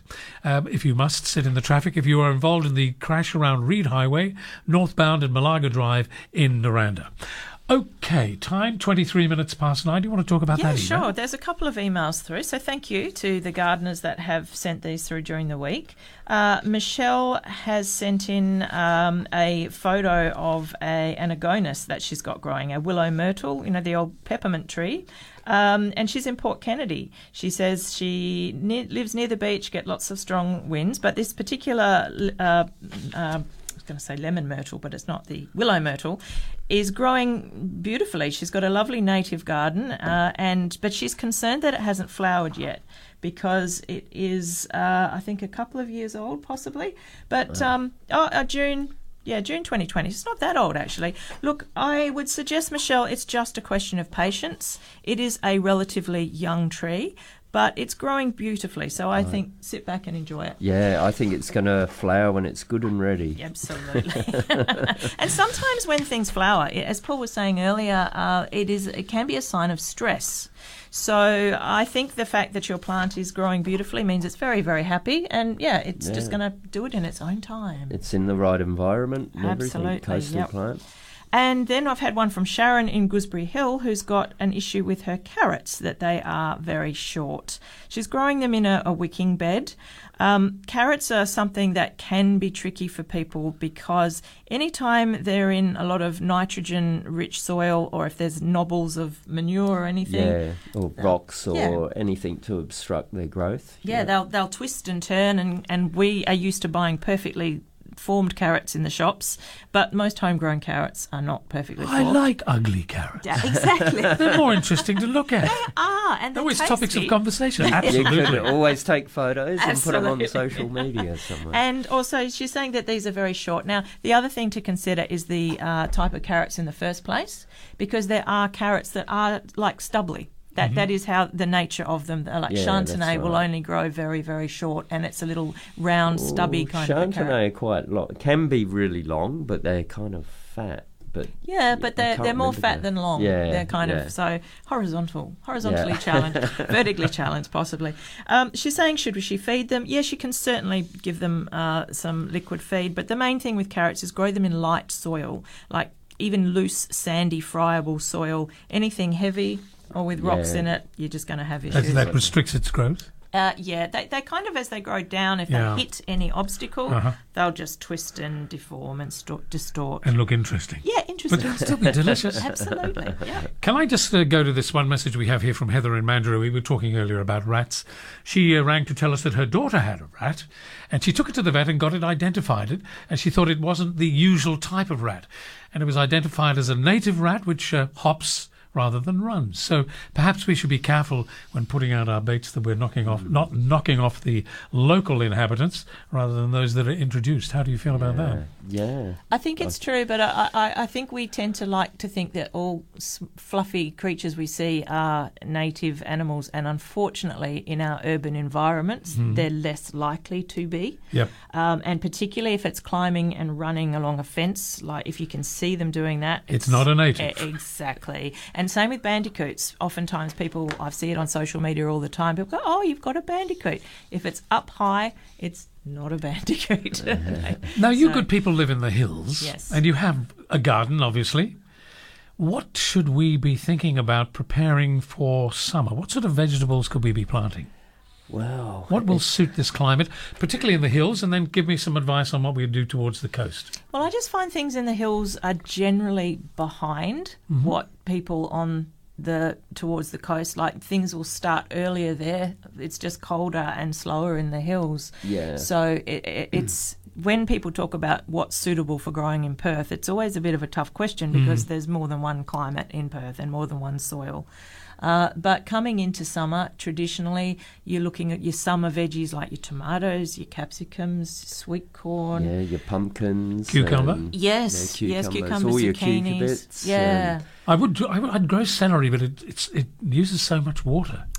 It does. It and does. slow growing. It's very slow growing, but I like to chuck in a bit of celery just to tuck in around other things. And it's Mm. so slow that you almost forget you've got it. And then when you harvest something else, you go, oh, look at that, I've got some celery there. um, The other thing is complementary. I mean, planting certain vegetables alongside each other, or even putting flowers amongst them. Does this help? definitely. Yeah, it's the best way to go. I find if you if you're not a market gardener where you've got to get machinery Mhm. in there and you know you you're trying to get a a, a, a cash crop, it's put put everything in there. The more diversity, the better it is for the soil. You get a wider range of microbial activity, and, and that just continually keeps the soil fertility going. So if I prepared the mulch, I can put pretty much as you're recommending the vegetables in. Any difference if I had raised beds? Would we be doing the same, or, is, or are there other things we can grow because they're in a raised bed? Uh, you can. The biggest thing with raised beds, I find, the biggest restrictions is often that you will get tree uh, competition. So you need to have a barrier to stop tree roots and shrubs getting in there. And um, Mm. often I like to let things go to seed themselves. So you often get stronger strains of a particular vegetable the following year because you've let it go to seed and the seeds have come up where they want to come up. Yeah, It's- the thing about a raised bed, um, as Paul did did touch on it, people think, oh, it's easier. You know, I can bring in good soil, I can build a raised bed. It's easier than trying to fix what I've already got, and to a degree that is true. But a lot of people don't even think about roots root competition getting in Mm. because anywhere that you're lavishing good soil fertilizer and water Mhm. it's going to be sniffed out by grasses and trees and people Yeah. think i haven't got a tree but your neighbour might have Mhm. and unfortunately they don't respect boundaries too well and they will travel for meters and meters and meters you know tens of meters I've 20s exactly Especially eucalypts, I find they will get in your garden within about six weeks. We have marri trees and wandoos, and they, even though I put barriers in our raised garden beds, they still get in after about three years. How? They just find their way through. They're they're trying to survive through summer, Mm. and they. Do birds have anything to do with it? I don't think so because No. it's root. It's the roots. It's in the the, root, okay. the little tiny, tiny, fine root Mm. hairs that, and that's what it is. They're just naturally attracted to the, the moisture and the nutrients, and and um, yeah, barriers will work. They'll definitely slow them down. Um, so it's something to consider because we've seen it a lot, and because it's all going on out of sight. Sometimes don't people don't it. twig. Mm. They don't. They don't you, think. You'll notice it when all of a sudden everything's going really well, and then they just stop. Everything just stops growing. And it- Mm, 'cause it there's looks- competition, It's yeah. really strange. Nature is extraordinary. Yeah. Wonderful to watch, but has a lot of lessons to teach us. Mm. Um, before I go any further, it is 29 minutes to 10. I should tell you, after 10 o'clock this morning, George Minaldi here, dealing into his uh, 60s record collection to entertain you until midday. Brendan T. Moylan after midday till 6 tonight with his pop country. Nev Risley from 6 until 8 this evening, and then party time from 8 until midnight with Lawrence Noakes. Right, before we go any further, bees. Get lots of bees in the hills or not enough? Uh, Are you seeing them? We are. Yeah, Yeah. heaps. Yeah. we, we get a lot of them around. We get I a lot love of them. native bees Yes. as well. Yes. Yes. Native bees. favourite. Yeah, ex- exactly. I mean, I, the, the sound of the buzzing in the garden to me is a celebration. You know Yeah. that the uh, the garden's alive and well when the bees are in, at home. Yes, and, and that's another important reason to put lots of flowering plants in and around your vegetable garden and your garden generally, really, rather than a sterile, you know, lawn with one or two shrubs. Try and get some divo- diversity in there because that supports all of the insects, it supports the bees. And we've got to remember that there's a food chain out there that relies on those plants and the insects, and then because you you will not have birds without the insects. So we, we returned. We were very fortunate to have a, a lovely long holiday. We got back at the end of July. We were across in uh, England and then we spent a, a few days in Greece. And one thing that we really notice coming back to Australia is the diversity of the birds that we have here. It's unbelievable. we just um, we don't appreciate enough how the environment that we're actually living in. Yeah. It's so alive. It's relatively pristine still uh, compared to some of the you know the places which are so urbanized and things. So Yeah. we should be really trying to look after it and protect it, and, and we all can do that. We've all got a part to play in our little suburban backyard, no question. Mm. I must confess, my partner's always saying to me, "Can you hear the birds? Can you?" And you go, "Yes." we For take it for granted. Exactly, we Yes. take it for granted. In the hills, it's like living in a in an aviary. We Mm. get woken up, up every morning by the birds. Yeah, usually It's the rooster, but apart from that, there are Yeah, and the cockatoos. There's plenty of cockatoos. You've yeah. got chickens, We I can have, tell. yes. How wonderful. Free range chickens. Uh, 20, uh, 26 minutes to 10. Uh, just let me take a moment here to uh, tell everybody about the Southeastern Orchid Society of WA's annual show 2023 and the State Orchid Championships, which are being held at the Cannington Exhibition Hall on the 26th and the 27th of August, which will make it next weekend, from 9 until 4. Entry is $5. You can come and join everybody. There's lots to see. There are orchids and bonsai and cacti and succulents and African violets, ferns as well, and a lot more. Light refreshments, of course, always available. If you want to know more, 0407 718 377 or go to their website, which is Southeastern Orchid Society, spelt as one word, dot com. They do also have a Facebook page, Southeastern Orchid Society of WA Inc. Does that tell you all you need to know? The Southeastern Orchid Society's annual show on at the Cannington Exhibition Hall next Saturday and Sunday. So where are we at? We're now looking at the phone lines, and I'm seeing it's pretty empty at the moment on the switchboard. If you have questions for Linda and Paul, now is the time to get in and make your call before we get to 10 o'clock, and then it'll all be closed for business in terms of gardening for another week. 94841927. Do not hesitate. Do it now. Perhaps we should run another quiz while we wait. Let's do that. Okay, let me just uh, inform my uh, producer. We're going to run a quiz. Bev, okay, so here we go. But she doesn't know the answer. I do. Okay, so here we go. Another $70, $75 gift voucher going with thanks to Paul and Linda at the Green Life Soil Company in Middle Swan. They have a motto of delivering a greener garden to you and a philosophy founded on permaculture.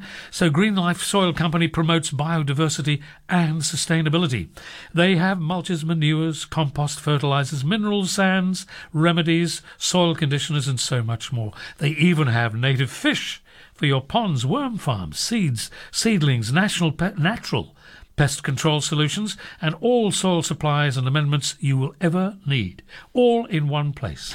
They have a wealth of information on their website too, so you can go to Green Life Soil, one word, greenlifesoil.com.au, where you'll find products to match your gardening requirements and so much more. And you can join up for their monthly newsletter too. It's free, naturally, and full, packed with handy tips and info. Thank you to the Green Life uh, Soil Company, Linda and Paul.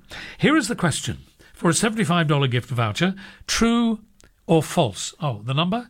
94841927. This is for Curtin family members, of course. You must be able to give us your um, um, membership number when you call. Normal T's and C's apply. True or false? There were almonds found in Tutankhamun's tomb.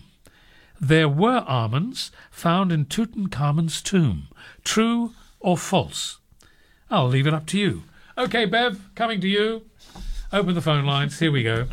So, suggestions for the weekend ahead? Any more emails you have I there, have, Linda? I have got uh, one. There's uh, what's uh, Travis in Quinns Rock, and he has sent through some photos of some cycads he's got growing in his garden, and how annoying for him. He's got five of them, oh. and two of them are not doing very well. And don't you hate that when you've got? It just seems to happen. Sounds And- like a competition. Oh, it's very annoying. Yeah, these photos you sent in, the two of them are very, very sad. Uh, look, my suspicion is that you are in Quinns Rocks. You are trying to grow these on alkaline soil, and they are not going to be very happy. So I would really suggest that you do a pH test or take a soil sample in to someone. Uh, nurseries will be able to do it for you free of charge, um, because I think if you can correct that, then basically the yellowing is a nutrient deficiency, but throwing fertilizers at it is not going to help when you have uh, a pH problem in Yeah. the first place. I can see that you have given it rock minerals, which is great because there's a wide range of nutrients and things in that. So that's good, but I think the my gut feeling, what would you say from looking yeah, at those? Yeah, and there's also a lot of competition by the pictures that we've got here, but uh, from other plants. But But it looks pretty yeah. healthy. Some of the ones in the background are doing really, really well, like that, that one there. I think so. you're yeah, right. good luck. I hope you can solve it. But that is always a bit of detective work as why plants aren't doing very well. And one of the first places to look is the pH of the soil. And, you and could bring a sample of your soil into us. yeah, have a absolutely. We can we can help you if you can want to track down from Quinns. But we are we are uh, here for you. So yeah, sure. Super. There are choices in life. Why are you, or why do you believe organic is so good? Well, I, I just a bit, I suppose, a bit of a greenie at heart. I kind of really think that um, nature has its own systems, Mhm. and what we try and do when we're doing soils is to replicate those systems. Like, don't fight it. Work with what you can, work with what you've got, and use that as a starting process rather than uh, the the traditional kind of come in and build it, fix it, dominate it. Mhm. I think that's just my philosophy, I suppose. It just seems to make sense. It seems it seems uh, a bit easier um, when you're not concerned about if you're poisoning a whole range of things. I suppose, or the environment. I Mm. suppose, um, especially when you bring children in, get children involved. Uh, my, I've always been interested in the the natural food chain, the ecology. You know how how the actual system works. So I kind of just always stick with that. Yeah, I think Well, th- th- it's natural, isn't it? And then Yeah. chemicals were why why were chemicals introduced to try and knock out bugs and make things more perfect Well, or I grow think- faster? Yeah, well, I think it's made um, life easier, or, um, especially in Australia, for people to farm on marginal lands. Hmm. So it makes more la- land available, makes food Yeah. more regularly available, but also. It's you know we're capitalists, so we're making money out of it. But when when you can grow your own as you do, and I have the good fortune to do in the last couple of years, there is nothing quite as tasty as what comes out of your garden if you look after it. Use natural compost because we run three compost bins, and look after the soil as best we can with your knowledge to support us, of course. We get uh, well. The reward you get is beautiful, tasty, fresh food out of your own garden. Absolutely, yeah. You always feel really rich when you uh, when you eat good food. Yes, So yep. and you feel good. healthier. yeah, yeah. And hopefully you live longer. Yeah, Okay, the that's time is 19 minutes to 10. The question we asked on behalf of the uh, Green Life Soil Company in Middle Swan to win a $75 gift voucher was There were almonds found in Tutankhamun's tomb, true or false? And the answer was true. And Grace in Como, who was first on the phone to talk to Bev and give the correct answer, we will be sending out your gift voucher to you very shortly, Grace. Curtin Radio in Perth. 16 minutes to uh, 10, and in 16 minutes' time, George Minaldi in the chair with his 60s show for a couple of hours. And we've got a lot of good things to talk to you about. But first, before we go any further, Linda and Paul, let's go out to Bayswater and have a quick chat to Lois. Good morning, Lois, on this beautiful morning. Hello. Yes, good morning. I have a question about citrus gall wasp, um, which I have in my lemon tree. What I've been doing previously is pruning, but I'm losing a lot of my tree, and I was going to try the um, potato peeler. I just wonder if the bits that I peel off, if I have to put in the bag and solarize. Well, you're trying to expose the grub by or the, the the little egg by doing the potato peeling. And there's mixed schools of thoughts how effective it is because obviously it is taking the bark off the tree but if you're not going deep enough into the wood where the eggs are it's not going to be super effective. But I know it's such a big problem that everybody's just desperate to give things a try and it's certainly worth a shot. Um, so the question as to what to do with the bits that come off, I guess, is really relating to whether or not there is likely to be any eggs or larvae in that material. And if you're unsure, it's probably safer to solarize it. So yeah, stick it in a bag, seal it up, and put it in the sun. It, it's it's better to be uh, safe. Yep. All right. Thank you for that. Good luck. Thank you for your call, Lois. Have a lovely weekend. That's Lois and Bayswater. As we move across to Gosnells. Good morning, Val. Hi, Val. Go ahead, Val. We're listening. Uh, my question is for I've got a son living in Greenbushes in the southwest. He wants to plant some trees to form like a hedge, preferably natives that don't shred too much leaves. Uh, And not, don't grow too high. How tall can it? Oh, don't grow too high. Don't, yes, don't, not, too, not not like big gum trees or anything like that. Yeah. Okay. Yeah, look, steer steer clear of eucalypts if he doesn't want the shedding. Um, and I'm assuming there might be issues he needs to look into for being fire retardant. Um, so I, I, I would suggest that that's something to look into. Uh, and I, I can't really give you too many names off the top of my head of species that I, I could consider. What How high can it get, Val? How how tall? Well, he mo- wants it more bushy than tall. Mm-hmm. Okay. That's more of a shrub. Yes, like a shrub, preferably. Yes. Yeah, my one of my favourites is uh, uh, Alyogyne huegelii. Um, Otherwise known as? Uh, it's a native hibiscus. Yeah, Yes. uh, yep. uh, I would definitely get your criteria of what you want and go to one of the nurseries down there. Would be one of the easiest ways. Uh, there are some. I I always love the really hardy. Uh, tr- uh, bushes or, or shrubs. Uh, I'm- a big advocate of salt bushes, Yeah, but most most people don't really you know, like them that much. So the, the two that Paul have mentioned, the native hibiscus and the salt bushes, can be very heavily pruned and shaped. You can almost, you know, make them into a very neat hedge if you choose to. Oh yeah, yeah. Um, and the native hibiscus bears beautiful purple flowers, Yeah, big very blousy perfectly, flowers. blousy, yeah, like a hibiscus flower, really, which is surprising, seeing it's called a native hibiscus. And Um, the s- love it too. Yeah. And the salt bush is uh, native on the coast down all on along WA is the Rhagodia baccata. Uh, I love it. I use it everywhere. Mm, it's it's just Makes- very green. It doesn't have flowers or anything remarkable, but it does form a very thick kind of hedge. But I, I'd recommend uh, that he thinks about the criteria, how tall, if he does want something particularly fire retardant, and do a little bit of research. There's a lot of really good information about fire retardant plants, and if you are Mhm. setting up a new garden, it's a perfect opportunity to think that way. And I'm sure where he is, that would be a consideration. Yeah. Um, and the local nursery, as Paul suggested, would be able to probably offer some very good options for him. So, what sort of things would fly, fire retardant plants be? Look, there. the saltbush. Look, there, as I said, there's there's a lot of really good information. Um, there was a book put out a year or so ago. I wish I could remember the name of it, but I it can't is the is they've basically done a heap of testing. They literally test growing these bushes and in dry form and in in growing form for their flammability.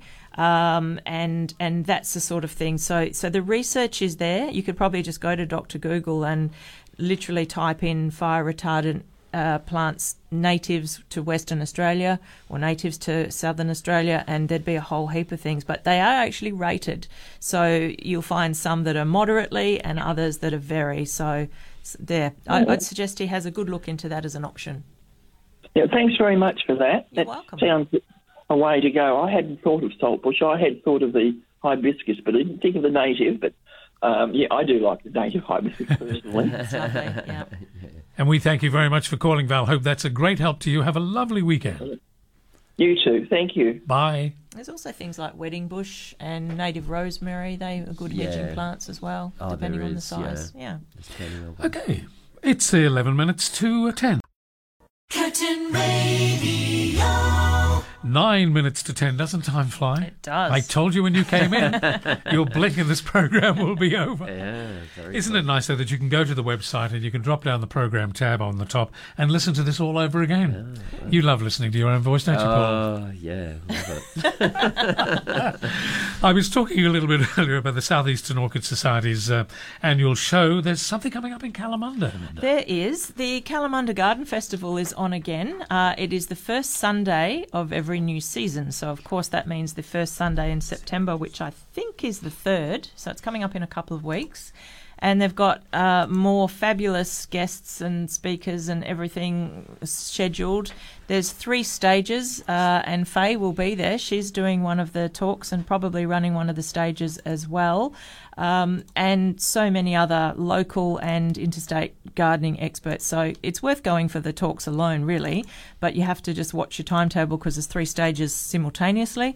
But also stalls, uh, lots of things for plant lovers to buy, lots of really unusual plants. So come along and support that. It's growing exponentially every time that Kalamunda Garden Festival. It's definitely worth the drive. Will you be there? Yes. Absolutely. The Green Soil Company will be there, which is absolutely wonderful. You both obviously are aware of the change in the cycles of nature at the moment. Is there anything we can do to prepare, or do we just have to take it as we find it? Um, With regards to the bigger picture of climate Yes, change, or yes. Oh, look, don't get me started. All right, let, us come back to the let's come we'll back to the little set the picture. phones on phones on fire. No, let's come back to the little Uh, picture then. Look, I One's think, own garden. I think, look, sometimes we all feel rather overwhelmed by the problems and and the what's going on, and there, but there are little things. I think the old saying of think globally but act locally comes home Mhm. to roost. So it's just little things like, you know, being a good steward of the soil that you have and the garden that you have and promoting biodiversity. Little things like trying to compost your waste rather than send it off in a smelly diesel truck to landfill. Mm. You know, separate your recycling. All of those little things that you think doesn't make a difference, they really do. Yeah. When we when we all do them. Yes. You know, and it's it, it's better a thousand people do them okay rather than two people do them perfectly. Absolutely. So, yes. And the, the, the FOGO um, process that many of the councils are using these days is, is admirable. But we could, if you have a garden, have your own compost bin, as I mentioned earlier. Absolutely, yeah. And be regenerating it for your own benefit. And if you are using a FOGO system, if your council does provide them, please do follow the rules and separate your waste and please educate your neighbours because by far and away that is the biggest problem with the FOGO uh, waste that the processors are having is contamination with plastics and glass and, and rubbish stuff that should not be in a FOGO bin. So again, they're the little things that we can do to make a difference. Okay, that's uh, one would say quite easy to do, but obviously some people find it difficult. Coming back to composting, um, is there a problem with composting lemons? No. Uh, well, they, they if you put too much in at, at one time, but uh, it's what I've got around that situation is just letting them dry out. So you would put them in a compost bin and put keep putting them in, but like don't put them back on the garden. No. So let them dry out because uh, obviously citrus oils and that sort of thing Mhm. are uh, preserve. They preserve thing. Um, But is that the same for oranges as well? yeah, all of them. Look, it, much, anything that was living is going to be compostable, Yes. and and it's all material that you've got. Um, the rule with compost is to try not to have in, too much of just one material, uh, because again, variety helps. There's different. Um, Physical qualities with to, to do with the size of things that are going into your compost bin. Mhm. Putting in everything that's too chunky allows too much air through it. Putting in stuff that's too fine compacts, and there's not enough air in it. So that's why a variety of physical pieces. Uh, and and even the same material. So definitely, if you've got a heap of lemons and it's a seasonal thing, compost them. Eh, There's I've no got a problem. mass of oranges and I've been putting them into a bin but smashing them up. Now, as you say, you know in time it's going to break down. Yes. But Paul, let me come back to you. Um, in terms of preparing, whether it's a compost bin or whatever we have to prepare for for the months ahead, how useful is paper? Uh, well, it composts. Mm. Uh, shredded paper is really good to use in a worm farm. Mhm. If you've got a worm farm, that's a But good way of newspaper composting. because that has printer's ink. Does that affect it? It doesn't seem to be a problem. All the studies I've seen on that, um, hopefully now they use uh, biodegradable inks. Yeah. Um, I do hear that they are available. Uh, You just never know, do you? No. This Yeah. paper is printed with biodegradable ink. Doesn't really happen. But getting more down to it, um, in a compost bin, straw is better than paper. Yeah, all of them uh, work really well. Yep, straw uh, turns black very quickly once it gets wet. And I have one of those Attracts worms. spiral units. It's Perfect. important to lift it. You're trying to get oxygen in underneath. it. Correct. You can't just the- let it sit there and do nothing. Well, you can, but it's just going to take a lot longer to break down. Yeah. That's the old cold composting Mm. thing where you just literally let it do its thing and it can take a couple of years, but ultimately everything will decompose. But the advantage of using your, tu- your turner is to get air in and to sort of move it all Mhm. around. So, yes, it's Yeah. quicker. And the bigger the pile of compost, the quicker it'll, and the more effective it'll be in composting. Um, but if you've only got a small bin, um, it's what I used to do was when you couldn't seem to get it composting any further, pull it out, uh, put it between a couple of trees, and just cover it with mulch and let the worms finish it off. Really? Yeah, it was an easy way to. Then you could start the next pile. Fantastic. I must remember that. Put it between two trees and cover it with mulch. Yeah, because uh, the the obviously the feeder roots of the trees Uh-huh. will work their way into it, but also all the biology, the worms, all the microbes will come up. To How do I know if the compost bin is actually working? Would it be warm on the outside? It it warms up, but it you you can just tell it heats up to start with, um, and it's the it's.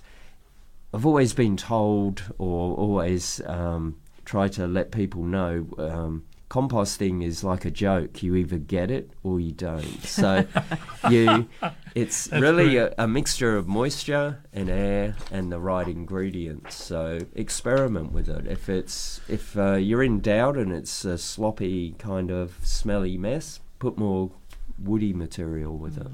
Yeah, it's a balance of wet and dry. Yeah, Yeah. to sort it out pretty quick. Well, here we are. It's almost 10 o'clock, and George Minaldi is waiting just across my shoulder over here to bring you his 60s record collection, his uh, collection of dusty diamonds, Revive 45s, and all those sorts of things. What are you starting up with, George? Oh, you're starting off with the Uglies. Well, You didn't know I played for them, did you? no. Closing remarks. Anything, uh, any hints, tips before we go? Look, definitely think about getting your garden ready now for spring and summer because it won't be long before the heat is upon us. Um, it's the perfect time to get out and do the jobs. It's not too hot. Um, so, yeah, make use of the time because it will, like this show, will pass very quickly. And, Mm. uh, and so make use of the, the opportunities that we have, which is good, good for life, really, isn't Absolutely. it? Absolutely. But if you don't have trees, should we be thinking about shade cloths? Not yet. Okay. I say in Perth probably just a bit before Christmas, but it does depend on the season. Linda, Paul, the Mitcheners from the Green Life Soil Company who have been my guests this morning. Thank you so much for the last two hours and all you've imparted and made the programme just complete, even though Faye and Ray are not here with us this week. It's been a pleasure to work with you, and I can assure everyone Faye and Ray will be back to talk more gardening next week at 8 o'clock on a Saturday morning. In the meantime, you guys, thank you so much Thank and have you. a Thank safe you. weekend. Thank you, Chris. It's a pleasure. Thanks. My um, thanks also to Bev out there producing the program and uh, my good uh, friend uh, John Glidden, who's the researcher. It's been good. This has been Let's Talk Gardening, sponsored by Garden in a Bag. Ten, you get to 10 bags and then you get another bag free. How about that? Including delivery. The time is 10 o'clock. You are listening to Curtin FM and it's time for us to say farewell because George is on the way. Have a safe and wonderful weekend. The uh, temperature is currently just a tad over 15 degrees, and this weather is going to continue beautifully all day. It's going to be 21 degrees estimated maximum. We hope you've enjoyed listening to another edition of Let's Talk Gardening on Curtin Radio. Happy gardening.